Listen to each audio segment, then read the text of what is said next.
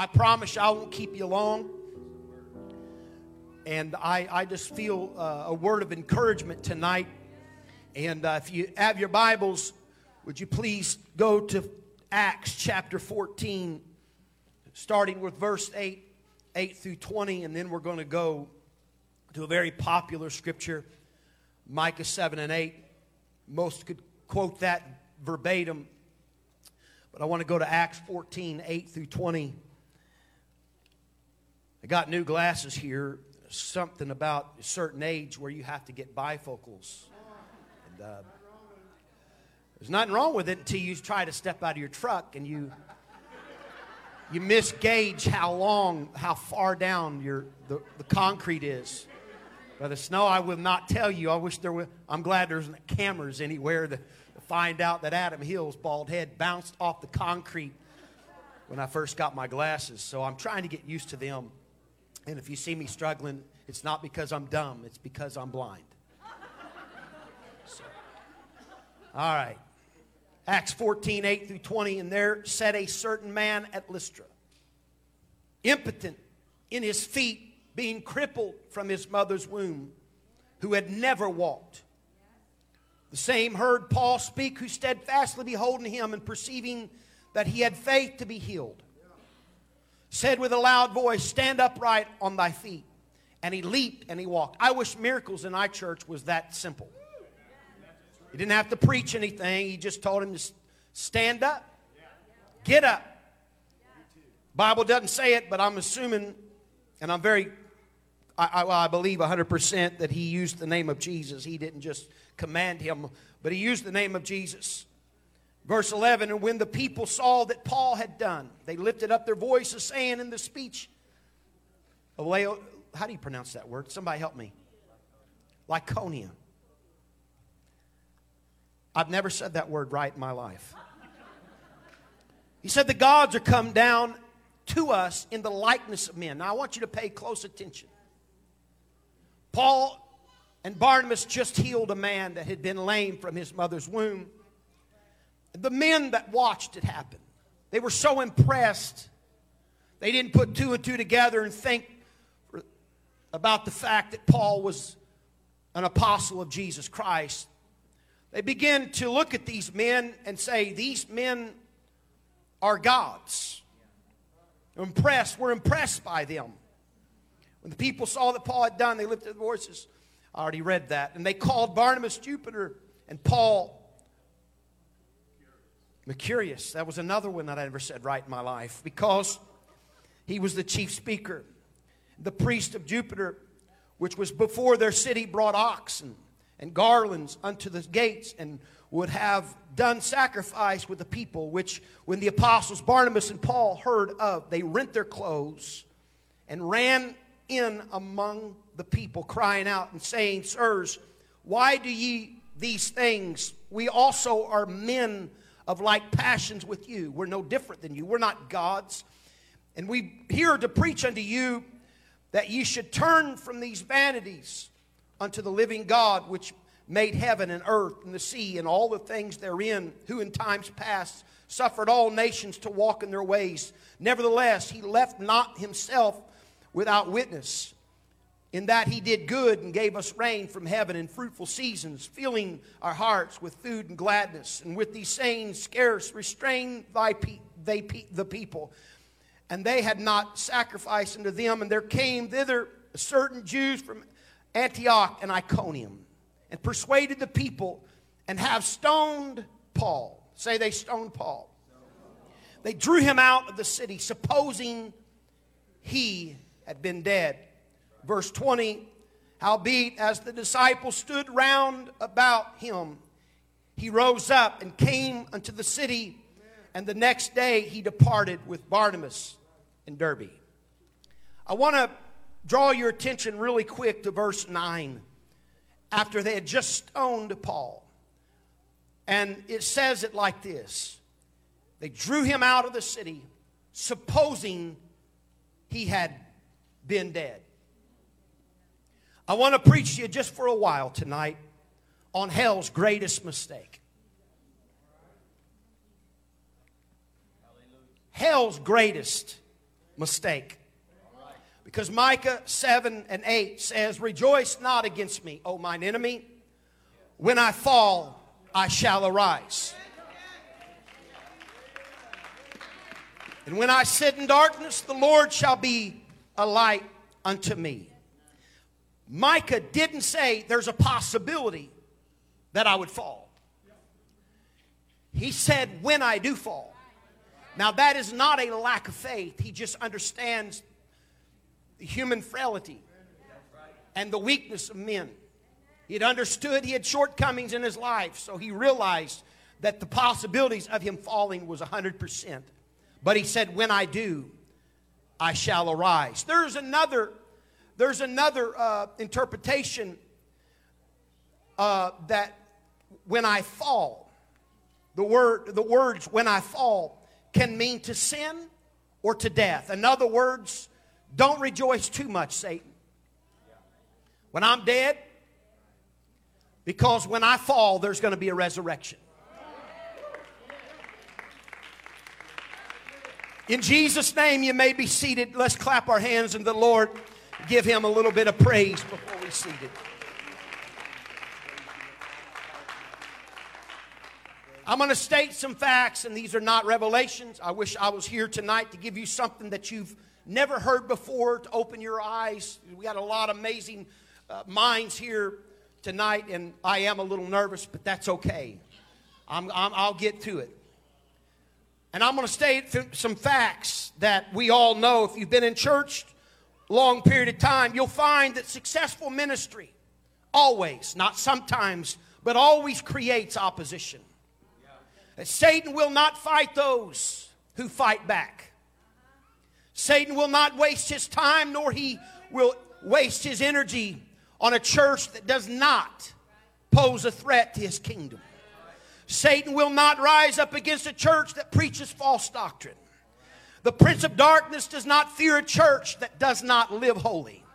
He is not threatened by a church that will not worship God in spirit and truth. He does not fear a church that does not win souls. He does not fear a church that is up one time and down the next. He doesn't fear a church like that. But on the contrary, you can guarantee that the devil and all of hell will do everything in his power to attempt to stop a church that has separated himself from the world. Fact number one if you worship God, he's going to come after you. If you have a prayer life, he will seek you out. If you stand for the name of Jesus, it's inevitable that he will wage war against you. If you've ever been attacked by Satan, hands up. If you've ever been attacked by Satan, don't get down in the dumps. I'm getting ready to encourage you this. Take it as a compliment because hell only fights what's a threat to his kingdom. If you're going through hell right now, just take it as a compliment that Jesus is in your corner and you're doing something right. He only fights what becomes a threat to his kingdom. It sounds absurd, but I'm going to say it. But I'm thankful for every single battle that I've ever had to fight. I'm thankful every time that hell knew who I was. Take it as a compliment. Job was not attacked because he was depressed. He wasn't attacked because he was a so called uh, uh, Christian. He wasn't up one day and down the next. Matter of fact, Satan came to God because Job had things together. And it was because Job was a righteous man. That's why hell had to tattle on him. I wish to God, I don't, I don't want his problems. I don't want his pain. But I wish to God that I scared the death out of hell to the point where the devil goes to Jesus and says, What about Adam Hill? What I'm trying to tell you this night is this that many times because we go through hell, we think something's wrong with us, or we think something's wrong with. Matter of fact, Job, speaking of Job, Job went through all he went through, and his friends stood back and said, "What'd you do wrong? Why are you going through these things? They've got, they've got it, uh, uh, they've got it wrong. This is what happened. He was so righteous that hell said, "I'm going to try him and see how tough he really is." So I'm telling somebody tonight that if you're wading through hell, it ought to be enough to make you get up and dance.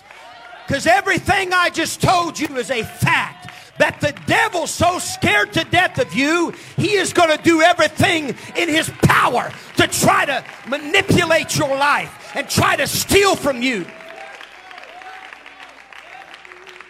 I'll just say it one more time. If you're going through hell, what you need to do is stand up to your feet and start worshiping God and saying, Hell, thanks enough for noticing me.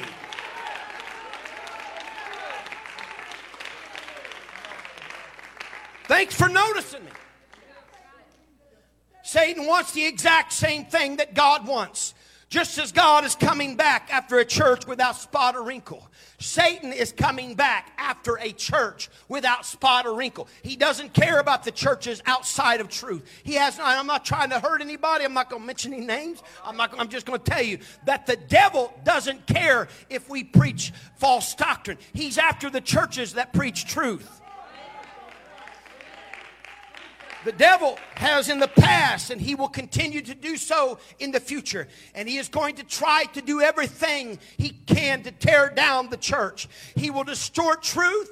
He will lie, he will laugh and taunt and mock, infiltrate, scheme against, belittle and destroy.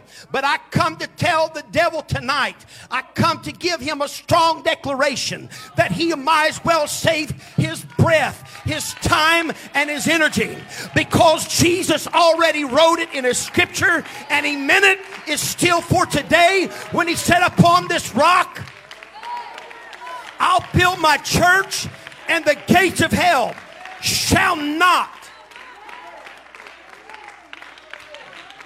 shall not Hey, no, let me take a pause there. I didn't have this in my notes. I'm just going to tell you. Many times we read that scripture, and the gates of hell shall not prevail against it. Hell is not an offensive weapon, it's stationary. Matter of fact, gates were designed to keep something out. Right? Brother Snow, am I right? It doesn't take a lot of common sense for, to understand that, know that. I, that's no slam to you, elder. I'm just. Uh, uh, gates were meant to keep something out. Many times when we read that scripture, heard, heard it preached, we think, well, hell, uh, hell's coming after the church, and somehow the church is on the run, and we're scared that hell's coming after us. What this scripture is really saying was that rock, the church was built on the rock, and the gates of hell won't keep the church out. It's not that the church is on the run and hell's after us. It's that we are getting ready to burn the gates of hell down. They can't keep us out. They can't control us. Just like right now, the government, they're, they're, they're, they're, they're mistaken if they think that they're going to shut the voices of the church down in this last day. If they think for one moment they're going to let COVID shut our doors for good, they, they've missed it altogether because the church in its, in, in its uh, adulthood is going to be stronger than it's ever been. And I believe in this last day that God's raising up an apostolic church that's going to be greater than anything anything that we've ever seen before.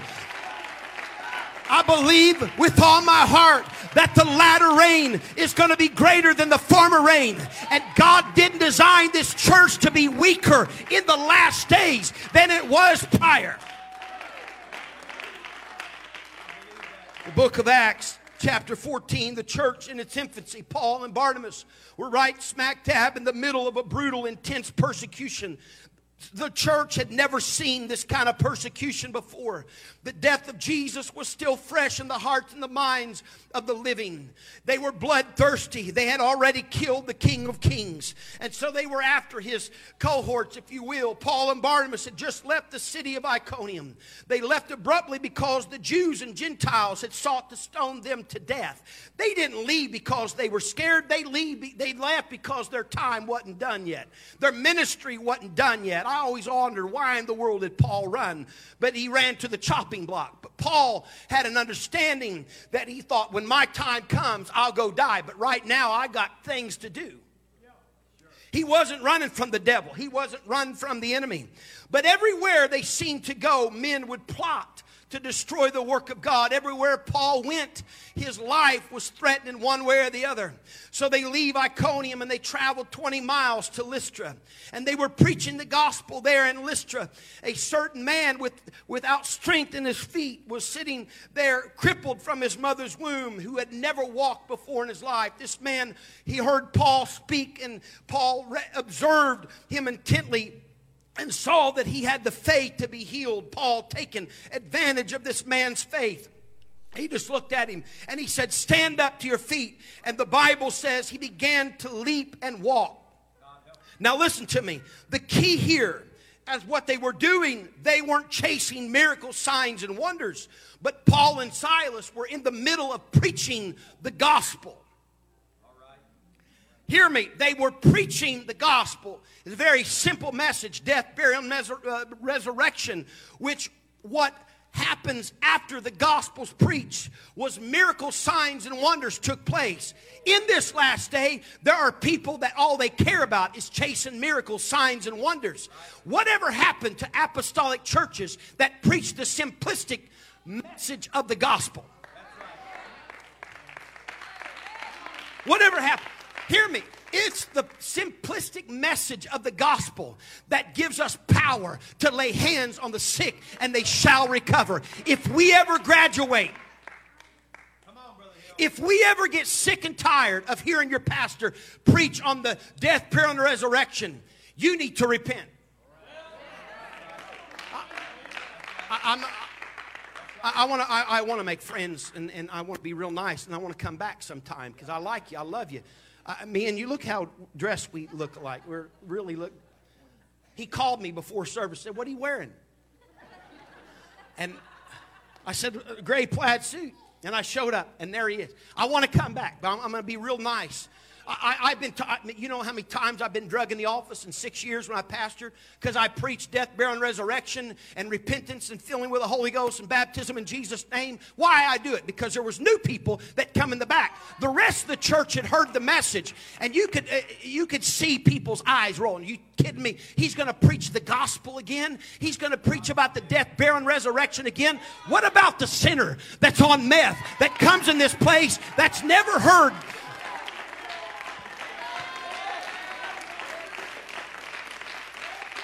Let me. I, am getting excited because you're getting excited. I, but I keep getting excited. It's all right. But this is what I want to say. I, have often thought, why aren't we seeing miracle signs and wonders like we used to when I was 20, 20, 30 years ago? My goodness, there was somebody getting healed, somebody was getting out of a wheelchair, devils were being cast out. What's the difference? God hasn't changed. I don't be, believe men have really changed, but I do believe that one of the keys to receiving those kind of miracle signs and wonders is we think, we think we've graduated from preaching that. Let's go find a nifty message in, uh, in uh, Old Testament. Let's preach a type and shadow that nobody's ever heard before. Let me tell you, you're not going to see miracle signs and wonders preaching any other thing than what Paul and the apostles preach according to Galatians 1 and 8. I'm not going to stop preaching it. Don't ever get tired of hearing pastor preach on it. Don't ever get tired of hearing bishop preach on it because he knows that's what makes miracle signs and wonders possible. And that's what Paul and Barnabas were doing, we're preaching the gospel. And my goodness, things begin to happen. And, and, that's what I want to see in, in my lifetime. I, I believe in the gospel. I believe it's the only way. And I think that it should be preached. I think our children should know every scripture verse on one God, apostolic, every message about apostolic and oneness. We should know it. There's Brother Cisco. Jason Cisco. Let me just take a breath right here. Jason Cisco asked, he said at one time, I was talking to him, he said, My, the, the pastor he, he took the church for, from in Texas, uh, he, uh, was a prominent church. His, the pastor that he was taking the church from, the pastor said, Brother Cisco, he said, uh, I preach about the same message every week. He said, Our people love it. Brother Cisco said, Well, don't they get tired of it? Or aren't they get weary? He said, Oh, yeah, we've had people get tired of it. He said, But they left. He said, But I've taught our people to gain their strength from watching others receive revelation. New life come in the church. And they get excited. Seeing new people getting excited. See, we get excited over the silliest things. We get excited seeing somebody run the aisles, and I'm glad. I'm, i want, I want that to happen. But I, I, think true excitement should come when the apostol- when people come in and receive revelation and understanding of Jesus' name baptism. That's where we should get our strength. We should never get tired of it. But that's what exactly was going on. They was preaching the gospel. And uh, this man had been crippled since his birth, receiving his healing. And after he heard the gospel through the healing of this crippled man, the people were amazed at their power and in seeing this miracle and began to accuse them of having some kind of special power. Now I want to pause right there to tell you this. It would have been a good time for Paul and Barnabas to keep their mouth shut. Now, I'm not saying they had to lie. I'm, not saying that they had to, to, uh, to say, yeah, you're, you're right, we are gods. But they just believed it. And they could have just shut up and just let them believe that they were gods. And they would have walked out. They would have, they would have had a, they'd have went down and got them a hamburger. They'd have went down and just, and had a wonderful day uh, uh, shopping around town. And they probably would have had gotten anything they wanted to have. But they, they paused and they said, look, I didn't raise this man from, the, from, from, from being lame on my own power, but I raised him up through the power of the name of Jesus. And they began to be convicted in their heart. And they began to lash out on them and threaten to kill them. I, have often wondered, Paul, why didn't you just keep your mouth shut? And it hit me one day. Paul had an understanding that this thing was not and has never been about him.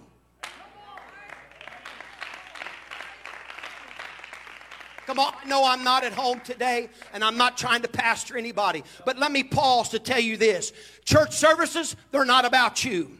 This church is not about you. It's never been about you, it's never been about me.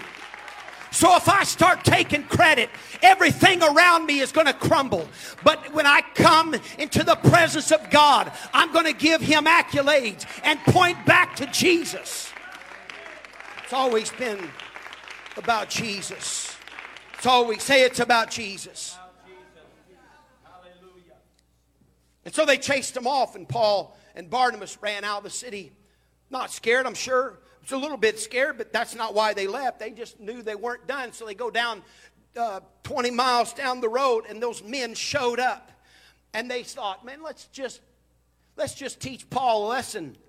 I started reading some historical events and historians, they talked about Paul. They said some of the people that loved Paul, and some of them hated him. Mixed feelings. And that's why they drug him out of Lystra and then stoned him. They said if they would have done it in the city, they would have caused a big riot and there would have been a lot, of, lot more people dead. So they drug Paul outside the city and I love where the, in the scripture where it said, and when they stoned. Now, I don't know, I've never been around anybody that's been stoned. I've seen a few videos where it just turned my stomach. But the fact is, when people are stoned, I'm going to be very kind. I know your children are here. But the, the, the process of stoning somebody I asked our churches, anybody know anything about being stoned? A couple of our drug addicts stood up and said, I do. I said, no, I'm not talking about that kind of stone, but I'm, I'm just, I'm, it's a different kind of being stoned. And I'd rather not have anything to do with either. But the process of being stoned, and I'm not so sure it happened there, but a lot of times they outside the city, they would sink two poles in the ground and that they would tie their arms to the poles. And the people that participated in the stoning, they would come and they would straddle over the person so they look, looked them in the face so they could see their hurt and their pain. They took joy in stoning somebody and when they would they would have the stones. I'm not talking about little pebbles. I'm not talking about five smooth stones that david threw out of a, a sling. I'm talking about big old rocks big old stones that would mash somebody's head in. And that's what they did. They stood over and they they they threw those stones at him. Now the bible's unclear. The bible didn't say that he was dead. But i can use my common sense and realize that paul was dead. He was dead and by the grace of Jesus Christ, his life went back into his body. But I like this, what the scripture says when they stoned him and drug him out the city, and then it said, supposing him to be dead.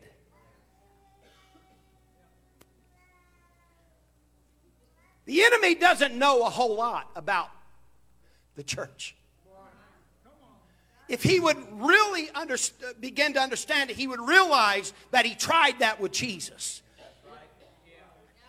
And he knocked him down and he put him in a tomb. And for three days he only stayed. But Jesus had made the declaration before he was killed. He said, You know what? When you knock me down, just know this that in three days this temple's getting back up.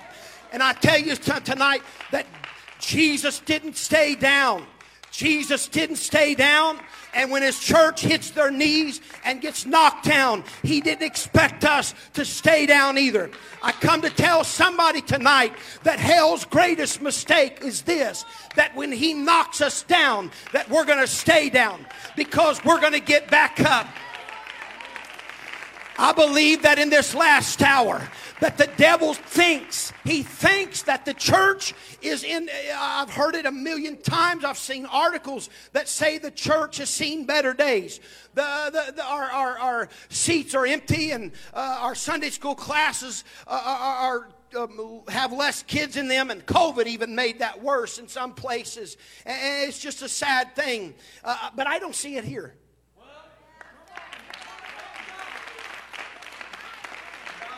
Matter of fact, I think COVID made your church better.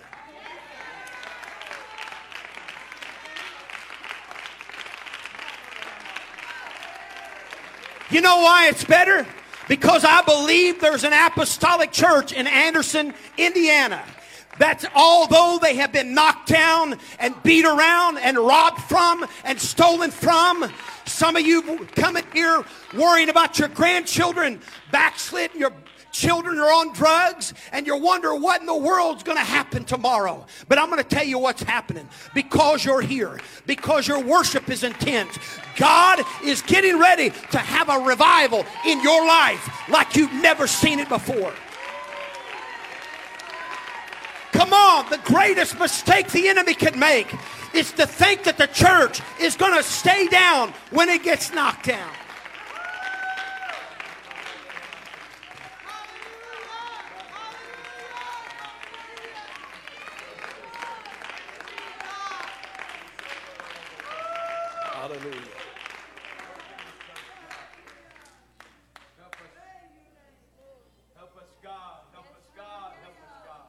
I don't know if I've ever told this before when I'm here, but I'll tell it. If, if, you, if I did, please forgive me. Some of y'all haven't maybe heard. I was preaching home church one Sunday morning. It was wintertime. I think it was in March sometime. It was when you get those big old wet snows. In Indiana, we here, and we wouldn't stay on much. One Sunday morning, we had service, but between service, I think we even had to leave early because of, of, the, of the storm that came in. And I went home. And uh, I had preached. I preached really hard, and I was tired. I had something preach to preach Sunday night for the service and went home after service was canceled and I thought I'm going to sit down in my chair. I put a Dutch apple pie in the oven with vanilla bean ice cream. And I think I even had caramels and stuff like that, like which is all irrelevant to you.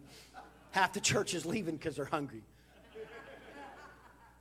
I'm sitting in my chair, and I got a call, and pastor called me. He said, "Hey," he said, "God spoke to me this morning.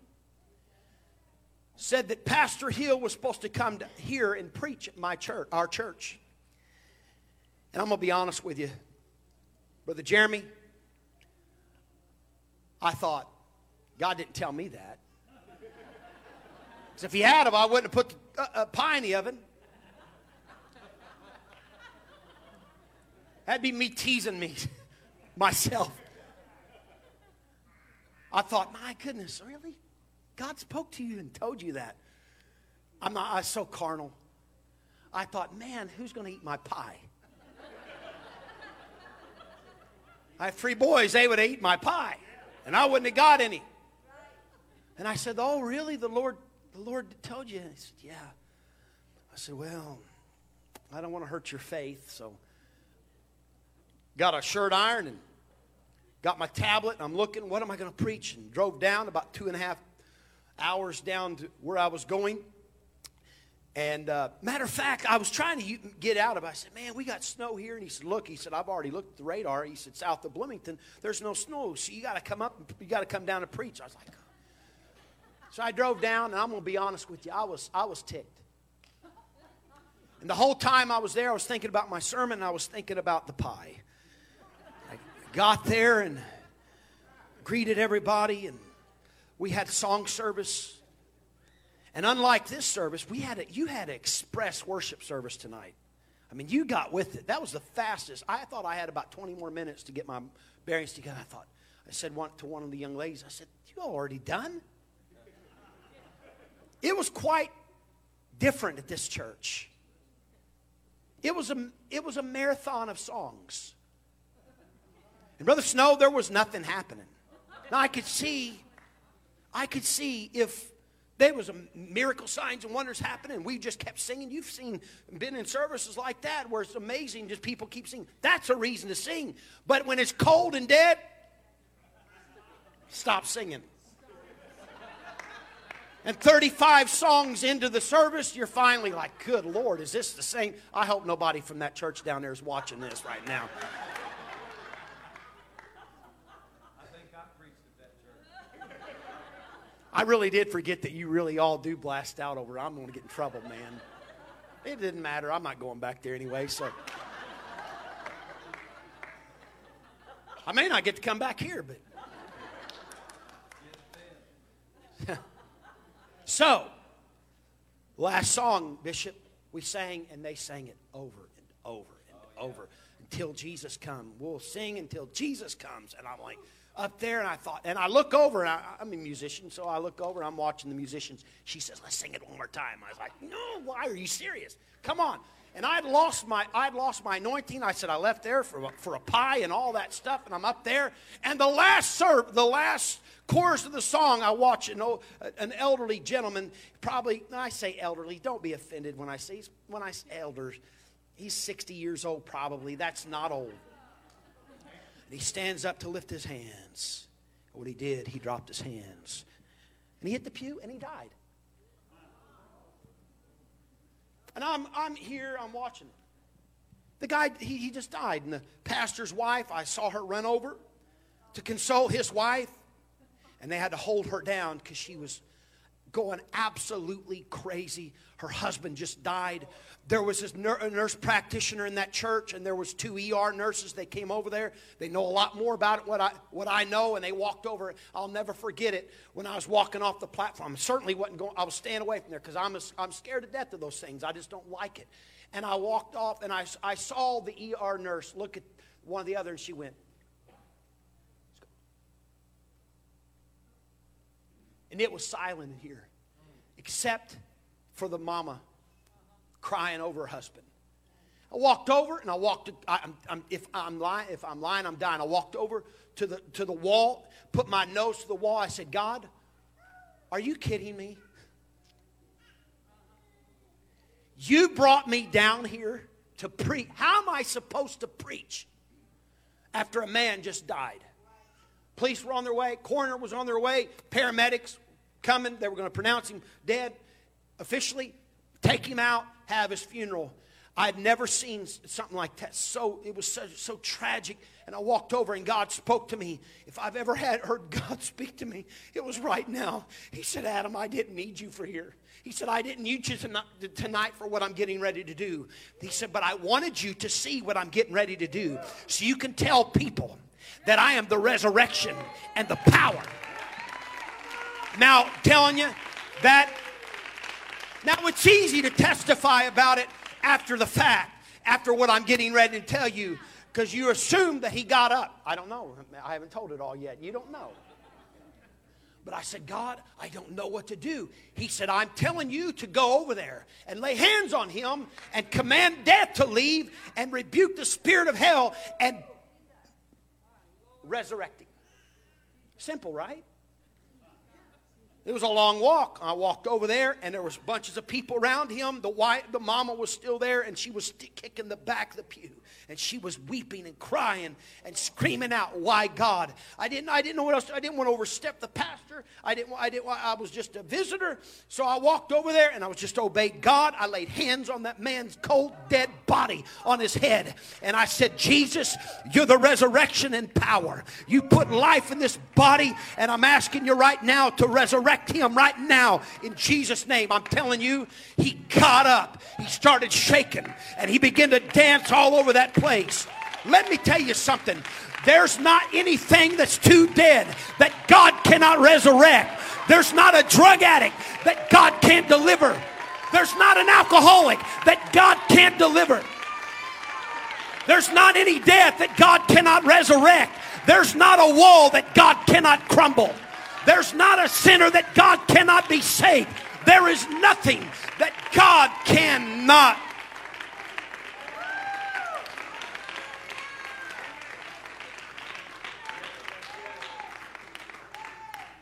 I'm coming too close. Uh, Ezekiel standing. Ezekiel standing out in that valley. Now, something that I understand that I've read in history. I'm not saying the historians are all right, but this is what I do know about that time of why that valley of dry bones was in that valley. History said that valley of dry bones was there because the king made a decree that nobody could be buried. The reason that nobody was to be buried, any, if you died, if an infant died, they threw it on top of the ground. If an elderly uh, uh, man or woman died, they threw it on top of the ground. And it was because that the king wanted to dishearten the people of that time.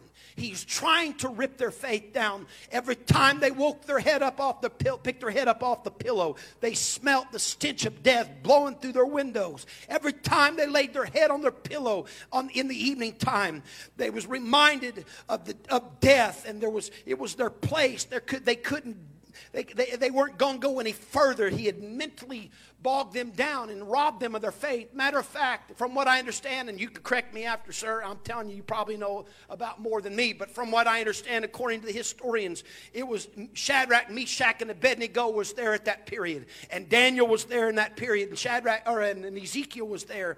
And by the time that God asked the man of God, the one that had the answer, the one that was supposed to be anointed, the one that had that was supposed to speak faith. When God said, "Can these bones live?" The man of God, he didn't even have enough faith to answer it. I wish I could be uh, say that I would be the one to say, "Yeah, I've seen it before. I know you can." Especially when after I prayed for my mama and she didn't make it. And so uh, when you see when you seek that kind of mess, it robs you of your faith. And so it was no wonder when God asked Ezekiel, "Can these bones live?" He said, "I don't know." You know. Removing myself from it. I, I don't want to be part of the problem. I don't want to be dead. But I just know that it's a bad thing. And God spoke to him and he said, You know what? I'm going to show you a resurrection. I want you to speak to two aspects of, the, of this situation. I want you to speak to the bones and I want you to speak to the wind. And I, I, I've just, I got a pretty good imagination. I don't watch many movies, but I got a pretty good imagination. I'm wondering why they never made a movie about this. Could you imagine a dry, a valley of dry bones of thousands of people that are dead? Uh, skulls over here and uh, tarsals over here and femurs over there and bones scattered all across that place. My goodness, uh, I mean, that, that place was full of dead people. There was so much stench. And it just blows my mind how God works and when he raised that valley of dry bones, I like to believe that he did that to tell people look, it doesn't matter how long you've been down, and it doesn't matter how long you've been dead. I'm still the resurrection and the power. He's God, He's God alone, He's in control of the situation. Even though everything around you's dead, He can still resurrect it. He can still resurrect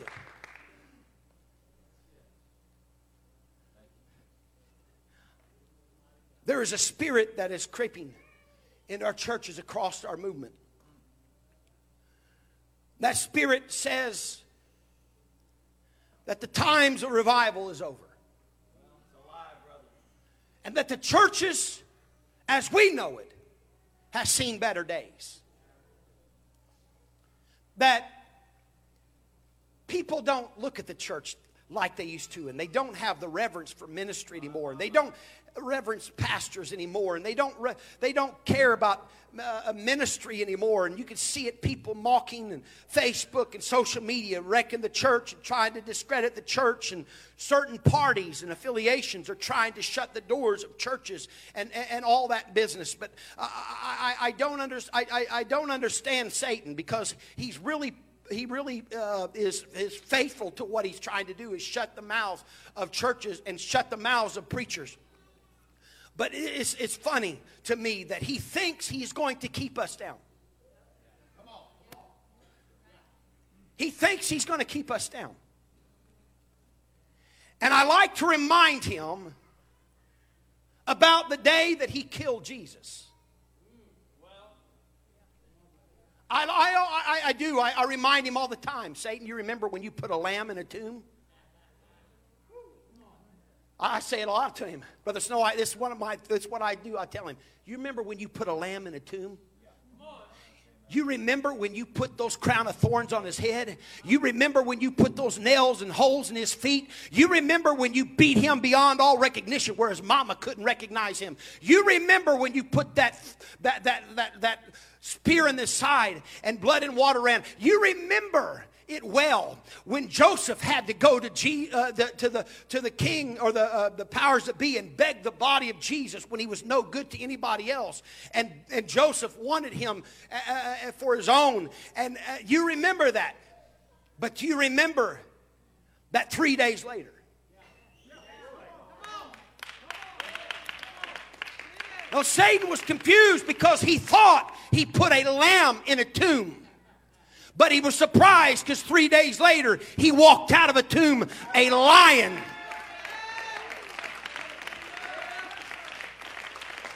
And I want to tell him listen, Jesus didn't stay down, and he doesn't expect his church to stay down. The devil, you're limited in power. You're a pawn. You can only do what God allows you to do.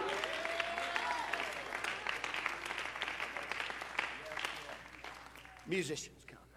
So I, I, I, I, am preaching to our church all the time. We are living in the greatest time that the church has ever seen. That's right. I said, we are living in the greatest time that the church has ever seen. We, we, we're, we're focusing on the problems and issues and all the needs. But you know what we should be focusing on? This is opportunity for Jesus show miracle signs and wonders. The Bible says where sin abounds, grace doth much more abound. That tells me that Jesus is always one step in front of the enemy. And every time we fall, he's there to pick us up. And if you're down tonight, and you can't find the strength to get back up, I would recommend you, even if you can't stand, I want you to begin to call on the name of Jesus. Lord, have mercy on me. Just like the woman with the issue of blood, she was down on the floor trying to find her miracle, and she touched the hem of his garment. That happened on the ground. She couldn't get any lower. That happened on the ground. She was distraught 12 years trying to find the answer, spent everything she had. The Bible says the, she only grew worse, and she found out that Jesus was coming to town. I often wondered why she didn't seek him out before. It hit me. She didn't ever hear about him because she was treated like the plague. She was pushed so far out of society that nobody wanted anything to do with her. So why, how in the world did she ever hear about Jesus? So she was so far gone that she was pushed aside. Everybody had forgotten about her. She and, and so she spent everything she had. She'd just given up hope. And finally she hears about Jesus. And she said, made up her mind, if I can just get down on the ground, I don't have to have the strength to get up. All I have to do is touch the hem of his garment, and I know everything is going to be all right. I don't even have to touch him.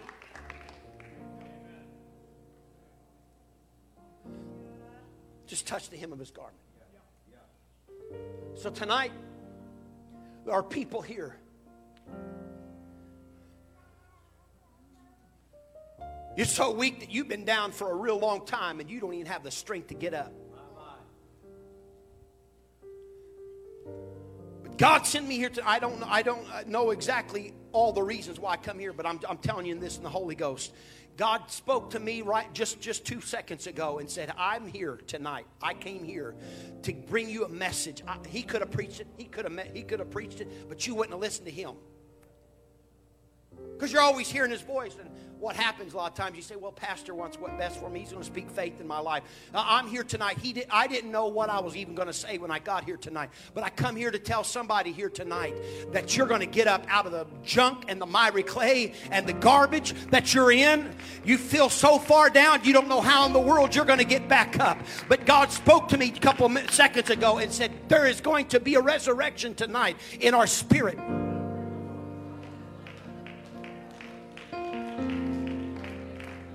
But it's not going to happen if you sit back. It's not going to happen if you keep quiet. You've got to, you've got to get like blind Bartimaeus when he's sitting by the road, when he began to cry out, he couldn't see Jesus, and said, Jesus, have mercy on me. And everybody tried to push him out and shut him up, and he kept crying out. That's when he got his miracle. So tonight, if you want up, if you want the strength to get up, you just begin to cry out to Jesus. Come on, let's do that just for a moment.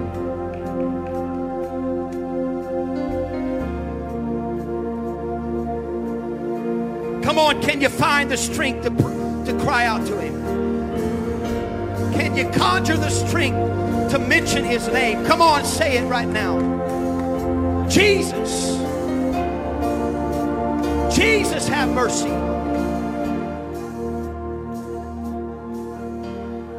Come on, let's begin to sing and worship the Lord. This altar is open. Come on, there is going to be.